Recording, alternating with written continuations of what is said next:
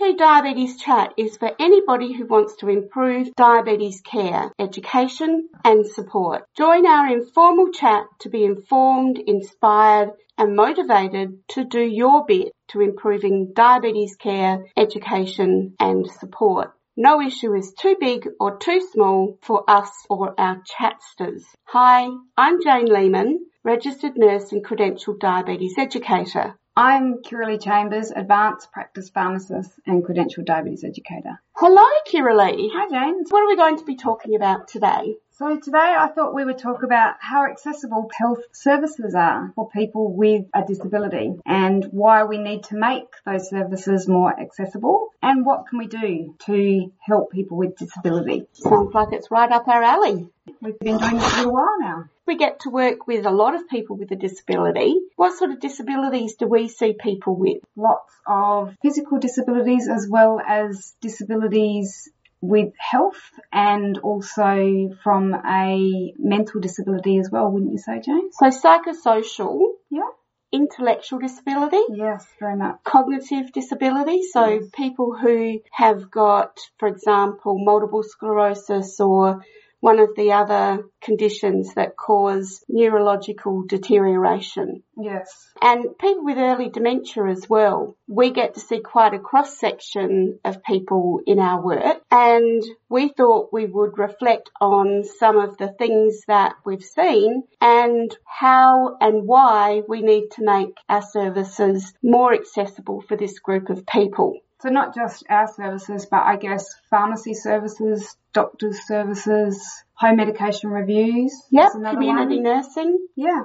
nurse practitioners who are working in primary health care, but also the hospital and accident and emergencies. The health system is made up of lots of shop fronts. hmm And those shop fronts need to be inviting to everybody in our society. Yes. It's always good to do a bit of a self audit and stand at the front of your service and think about what it would be like for someone in a wheelchair. Thinking about someone, for example, who may be on the autism spectrum. hmm And sometimes we can't get the insights ourselves because we haven't lived that experience. How do you think we should get feedback on how accessible our services are, Kirrily? If we tell your personal story, Jayne, I used to be a pharmacist and used to pack for your daughter, right? Yes. As a, a Webster pack. And I had not ever seen your daughter, Sarah, in the pharmacy. And we used to do a, a Webster pack for her, her, Yes. her weekly medications. And when I came to visit you at your house was the first time I had ever met Sarah. Yeah, because Sarah happened to be here that day. Yeah, I visited you and Sarah was here and I had said to you that same day, it was great to finally put a face, sounds horrible when I say this, but it Yeah. was great to finally put a face to the tablets. I remember you looked at me and said, everything makes so much more sense now. Yes. What were you thinking when you said that? I think it was more that I could relate what I was packing or what I was checking with the tablets to the person when I met Sarah for Yeah. the first time. So it makes, rather than Sarah just this pack of tablets, to a person and it makes it easier to understand why we're packing the tablets and why those tablets were packed in the way that they were packed. Yes. So it makes not pharmacists more compassionate because I believe that we are that anyway, but it makes it easier to see why we pack the packs that we do and the tablets that we do. And we process so much information as health professionals from what we see. Correct. How a person walks, Yep. how they act, how they speak. I know as a nurse, I watch how people walk up to me Correct. And I will be able to smell if they're keeping up with their cleanliness or they perhaps have a wound or fungal infection. Yes. Being face to face with somebody means we can provide a better service, doesn't it? Correct. Absolutely. So if we were looking at how accessible the health services are, I would have to say, as far as the pharmacy, on one level, they're incredibly accessible because you don't have to take your child into the pharmacy if they have a tendency for behaviours that you're worried about and you can get the Webster pack done. You know that you've got a professional reviewing them and sending them out. That part of it's accessible. Yes. How accessible would it be though if I was taking Sarah into the pharmacy at the time? It's very accessible, but often it gets missed for people with disabilities because often the carer will go and pick the pack up. Yeah. And it it's often deemed easier for the person with a disability not to attend the pharmacy because why would they need to? And people think, you know, they're saving that person from having to go through that stress and themselves, but you're also stopping someone, if a support worker does that, you're stopping someone from living their life. Yes. Creating spaces where we feel comfortable to take someone with, for example, an intellectual disability and psychosocial disability is it sets the health professionals up to be able to do a better job. It sets the person with the disability up to live their life and after we had that experience, a light bulb went on in my head. Yeah. And I remember saying to you, you never see people with disability very much. No, and the other thing that people with disabilities miss out on significantly is services like home medication reviews, and yet people with disability are often on a significant amount of medications or medicines that need home medication reviews. I would have seen hundreds of people with intellectual disability now, and I would have to say it's rare for someone to have had a home medication review. Yes. So you do have to question how accessible services are when there's that big a cohort. We all know that for a home medication review, it's the doctor who does the referral. Yes. But it can also be, for example, the pharmacist or a nurse or someone else who identifies that they don't have that Yes. and can suggest it. Correct. I suspect if people looked at the number of people with a disability on their books, and I talked about this specifically at the PSA annual therapeutic update in Newcastle this last weekend. So for those that are listening that are not a pharmacist, PSA is the Pharmaceutical Society of Australia. Thank you for de-jargonising. That's okay. They invited me to join a panel talking to pharmacists around improving their services and making them more accessible. Yes. And that was on the back of the launch last year of medicine safety disability care, safer medicines use in people with a disability. Now that was launched in July last year and what they identified or brought together in the report was the fact that 90% of people with a disability, at least one medication, but we know from the ones we see they would be on up to how many? Oh, anywhere from 10 to 15, maybe 20. So Yeah, yeah, it's a Multiple. ma- polypharmacy Yeah. plus plus plus. 60% of people with a disability require assistance in their daily life.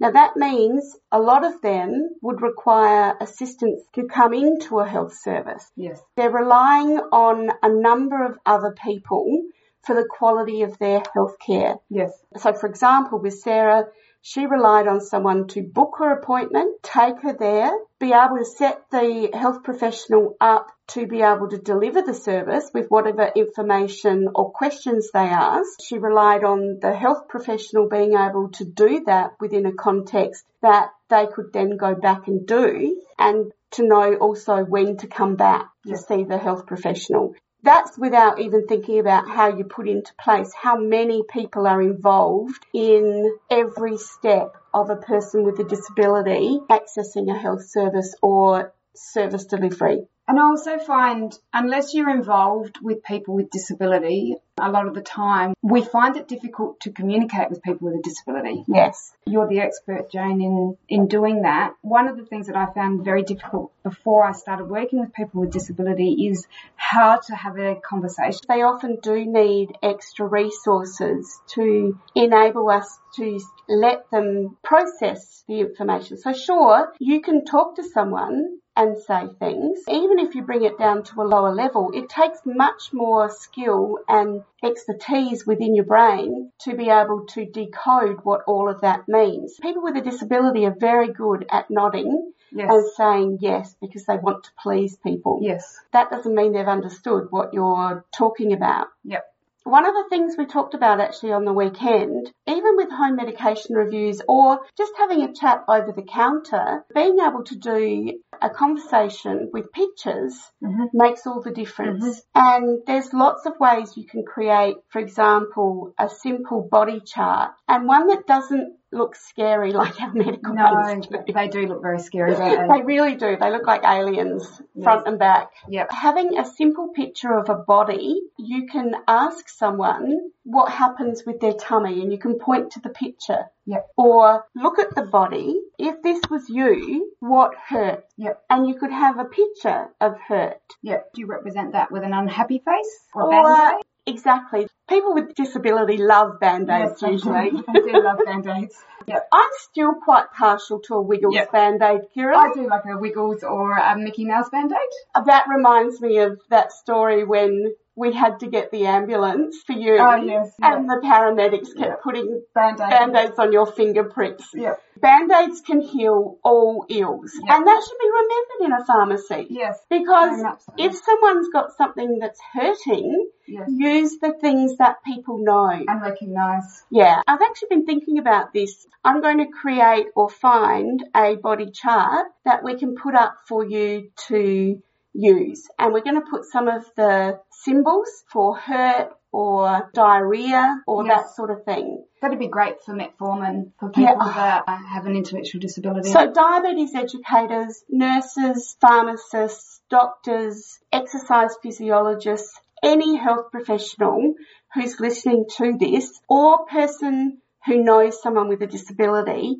could pass this on to them to be able to use it. So I'm going to commit to actually creating something. We can kickstart people being able to do this. Now the reason I want to see people communicating more and seeing this group is we know people with intellectual disability are dying 20 to 32 years earlier than someone without an intellectual it's disability. a frightening statistic, really, isn't it? Now, my daughter died two days before her 26th birthday.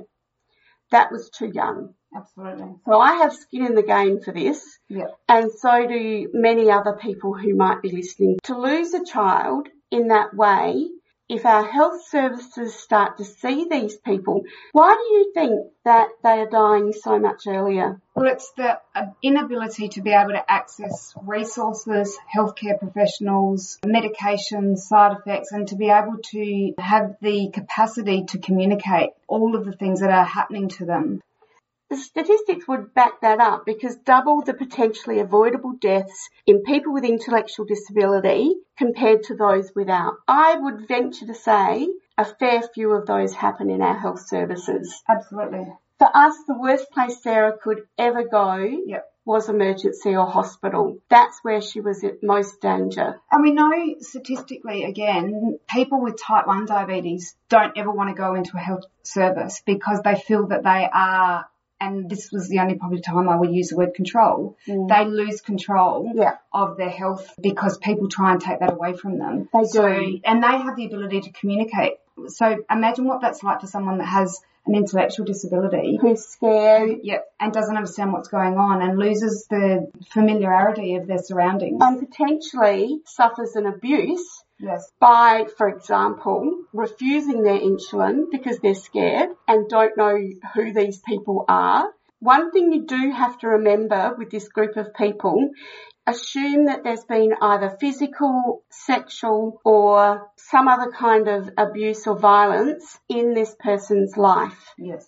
Because my experience says that even Sarah was pulled along the ground to move her from classroom to classroom. That was in a special school with people who knew her and I wrote the booklet on child protection for parents. I knew what I was looking for, but she came home with bruises and when I hear about people being held down, a code black called, that person's held down to be given their insulin, I just, I, I get really upset. That's assault. Mm. It doesn't set them up long term to want to have their insulin needles at any point. And it? not surprisingly, they refuse community nurses when they leave Yeah. hospital. Yeah. Why wouldn't you? Yeah. Like, if you've been assaulted, and you know what gets me the most with this situation is that they don't use any low literacy communication resources. No. They don't find out why they don't want, and they can't tell you quite often. Yeah. They don't understand. But if you had pictures Yes. saying, are you feeling scared? Yes. Would you like your support worker to come and help? Yes. Or would you like the person that would normally give you your injection? Yeah. Yeah. So there's,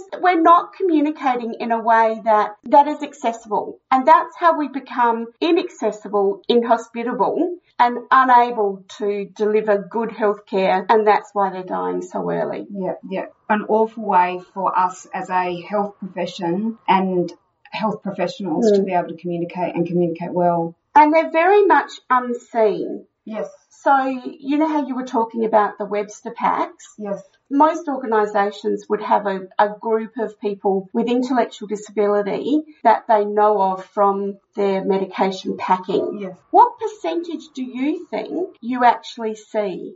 I don't see any. Oh no, that's not true. We I work in one pharmacy as a diabetes educator that we often see people that are encouraged with an intellectual disability that are encouraged to come and pick their packs up. But that's that's only one place. So I would say it's less than five percent of people with disability that come and pick their packs up. Because I said, and I was being generous on the weekend, I said that I doubt that they would have seen 50%. Oh goodness no. And I said I would venture, and I, I had to be careful because Yes. I'm a nurse Yes.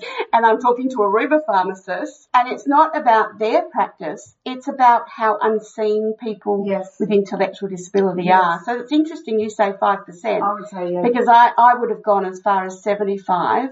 That's horrifying, isn't it? Yeah, yeah. And it's also interesting that, you know, as diabetes educators, the area that we're seeing rapidly explode now is people with schizophrenia because hmm. the medications that we use unfortunately causes weight gain. Bipolar is another one. Yeah. And so we're seeing people unfortunately get type 2 diabetes because of their medication. And again, this is an area where packs are used often, Webster packs. Yes. And then added to that, they, they get type 2 diabetes because it increases their weight. And so again, these are people that are often not seen in general community because they're put in, they're put on pack. They're often using depot medications, so injections to help with the management of their behaviour. Mm. And so this is an area that is just exploding in pharmacy because they're living in the general community. yes. And unfortunately, again, this is an area that we're seeing more and more and more. So general pharmacy are seeing them, RDNS are seeing them, community nursing are seeing them. They're Yes. being managed in the And support community. workers Yes. and disability support. We're seeing them. Yes. Thank you NDIS because that means that now there are services that can Yes. start to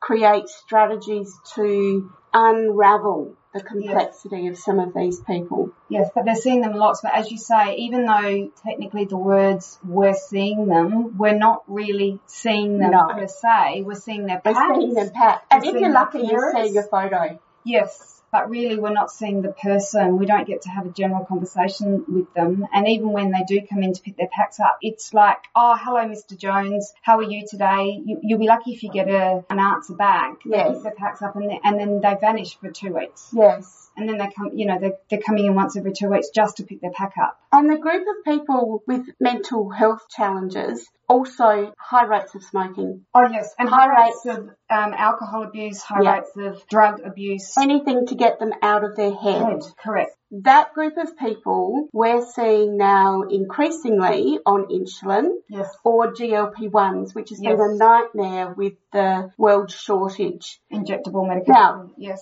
Let's just do a little caveat here around the GLP-1s. Yeah. Can everyone please be careful as the stocks come back into the country Yeah. for this group of people? Pharmacists and nurses and doctors, please get people to go back and see their doctor and start from the beginning again with the titration of this medication.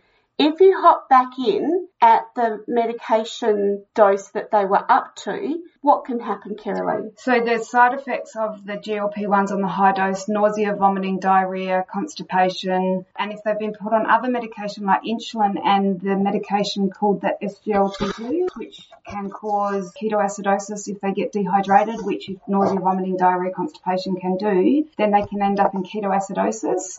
If they're put on a DPP4 inhibitor, which is the other medication that's in this different class but can cause pancreatitis if again they get dehydrated or they're put on the GLP-1 at the same time, um, can cause pancreatitis, then we're in all sorts of trouble. Or if they're DPP4 and a SGLT2 and then they're put back on the GLP-1 at a high dose, they can end up with pancreatitis. So there's all sorts of problems or they're put on insulin and put back on their GLP-1. They don't eat as much, which can cause hypos, and their GLP-1 drops their glucose levels. Mm. Then they can end up having hypos. So there's all sorts of problems now happening. Yes. And they need to really start on the lowest dose and increase if uh, if they're put back on their GLP-1. So please send them to an educator or back to their GP. We really have to manage this medication to make sure that the combinations that they've been put on while these medications have been out of stock mm. is either ceased or managed appropriately. We we really don't want to see people on SGLT2s getting diabetic ketoacidosis. Absolutely not. Or pancreatitis is the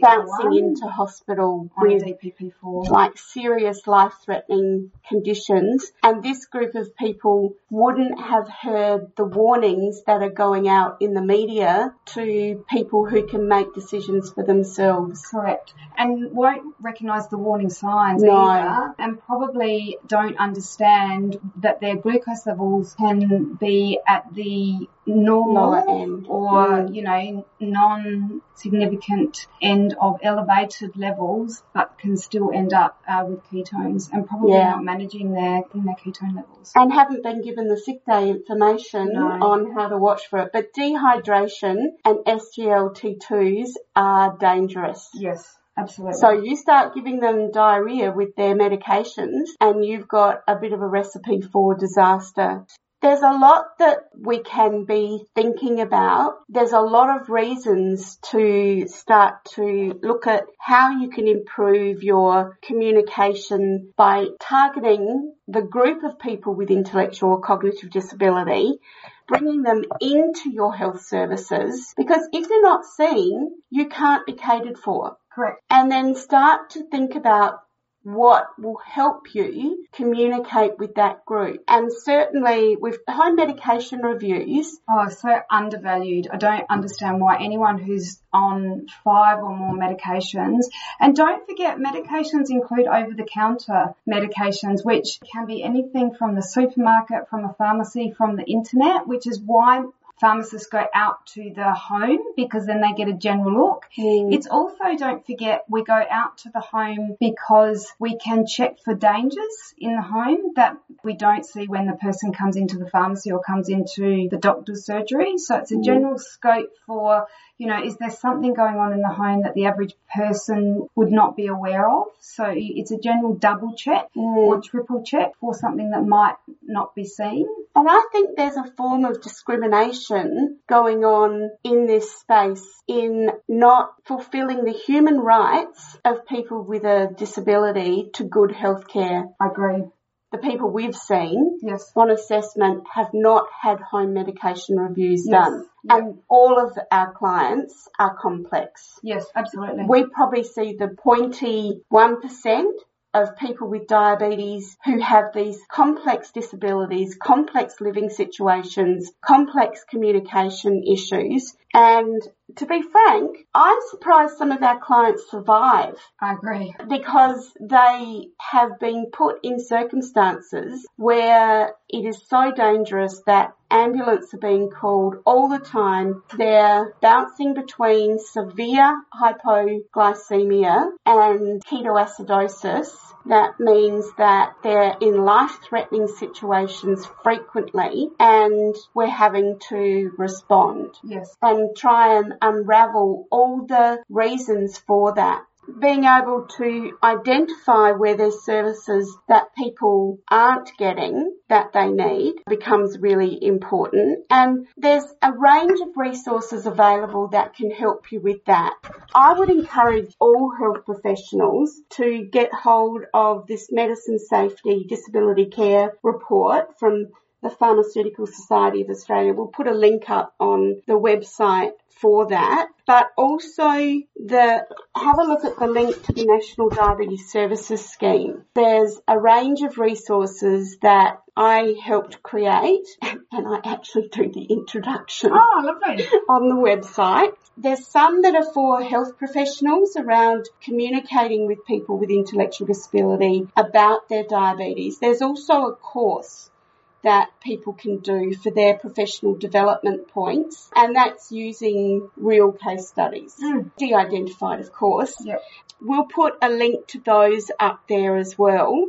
The support workers who look after this group of people have got limited education around supporting people for basic health care. The importance of a really good diabetes management plan. What do you think makes a difference with the training of staff and diabetes management plans for disability support workers, Kirrily? I think again, good education about diabetes, good education about what's going on for the person, and also good support for both the support worker and also the person with diabetes and understanding where to go when they've got questions, understanding the resources and where to go when they've got uh, questions. Because, you know, we know diabetes is not easy, it's complex, it's complicated, and type 2 diabetes is progressive. Mm. So it's, it's, you know, it's not a one size fits all. That's the issue, isn't it? We also see quite a few people with genetically linked diabetes. Yes. as well. And certainly for people with maturity onset diabetes in youth,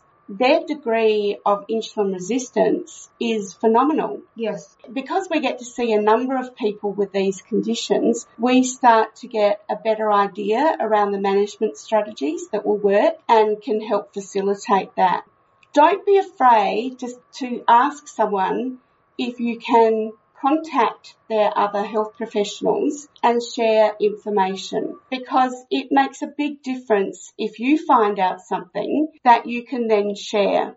And it, it's all part of being a bigger team wrapped around the person. So you won't have a team all in one place, but you'll have multiple people. So we do all need to communicate with each other. And I guess the diabetes management plan ends up being a blueprint Yes. for a person's diabetes care. Yes. I think it's also important to understand that you're not competing against each other. You are, like you say, a team and sharing of that information is so important. Yes. If people have got clients with an intellectual disability or psychosocial disability or any kind of disability and they're with the National Disability Insurance Scheme as a participant, please share our details with them and we can be part of your team as well Yes. And work with the client on the disability side of their diabetes. So we'll put some information up there about our services as well, I think. Yeah, that's a great idea, Jayne. Well, Kelly, our usual wonderful chat. Yes. That time went so quickly. It did. As we say, we need to do this more often and more frequently. We've actually got them scheduled this year Yay. for monthly. Extra bits we've discussed during the podcast will be on the EdHealth website. So go to www.edhealth.com.au. You can search for P2 Diabetes podcast to find all the extra bits that we've talked about, which includes the body chart, the PSA medicine diabetes care. You can also obviously search for EdHealth, which we've talked about on the edhealth.com.au and also the NDSS resources.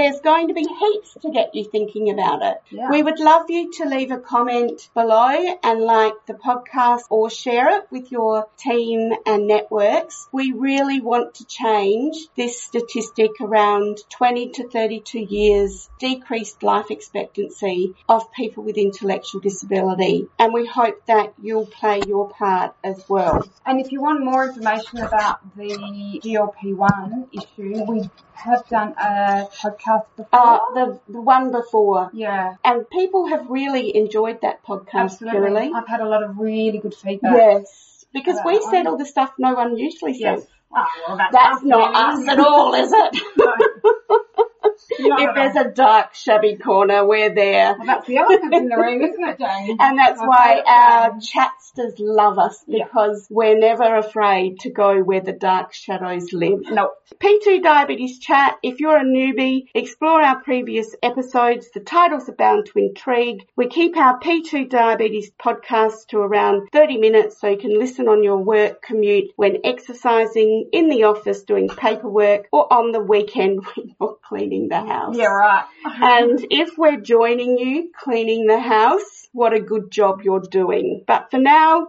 it's goodbye for me, Jayne Lehmann. And goodbye for me, Kirrily Chambers. Stay safe and chat soon.